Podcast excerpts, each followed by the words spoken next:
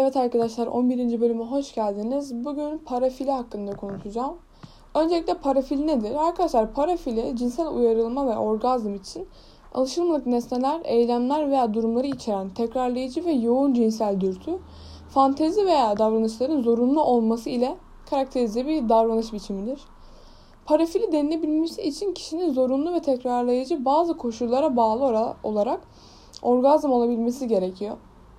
Zaman zaman yapılan farklı cinsel etkinlikler parafili olarak değerlendirilemez. Yani BDSM seviyorsanız ve yani her ilişkinizde değil de bazen ara ara yapıyorsanız parafili değilsiniz. Çünkü sonuç olarak fantezilerin birçoğu parafiliden geliyor.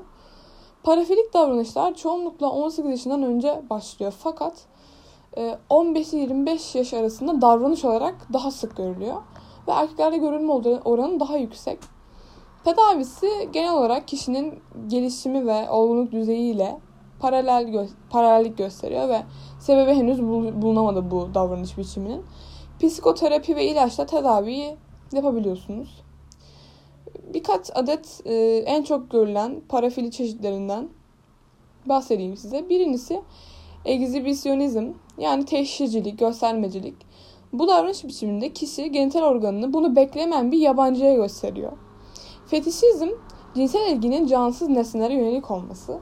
Yani bu ayak fetişleri vesaire de aslında sonuç olarak e, canlı bir nesne olsa bile o vücudun bir bölgesinde çok yoğun bir ilgi duyuyorsanız bu fetişizm de bir parafili olmuş oluyor.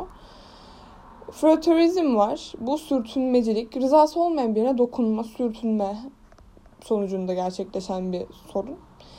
E, pedofili var. Bu ergenlik dönemine girmemiş çocuk veya çocuklarla ilgili cinsel etkinlikte bulunma. Yani şöyle kanuni olarak bir insan her ne kadar 18 yaşından küçük birine e, bir ilişki yaşarsa pedofili olarak sayılsa bile aslında o insan ergenlik dönemine girmiştir ve aslında yapabilir böyle bir şey. Ama tabii ki sağlıklı değil çünkü kişi gelişimini 20 yaşından sonra tamamlıyor. Ben ben tavsiye olarak 20 yaştan sonra daha düzenli bir aktiviteye girmenizi yani e, tavsiye ederim. E, cinsel mazohizm var. Bu e, hareket, ha, hakaret edilme, dövülme, bağlanma ya da başka bir biçimde ızdırap çekme eylemine e, cinsel haz duyma anlamına geliyor. Bunun tersi de cinsel sadizm oluyor. Bu da başka birine psikolojik ya da fiziksel olarak ızdırap çektirmek. Ve bu kişilerde e, cinsel haz olmazsa olmaz oluyor. E, voyeurism diye bir e, parafili var. Bu da gözetmenlik yani bunu beklemeyen bir kişiyi çıplakken, sönürken ya da cinsel etkinlikte bulunurken gözetleme eylemi deniyor. Seyredilen cinsel eylemde e, olması gerekmiyor. Yani seyreden kişi haz alıyor. Seyredilen kişinin e, çıplak olması da yeterli oluyor.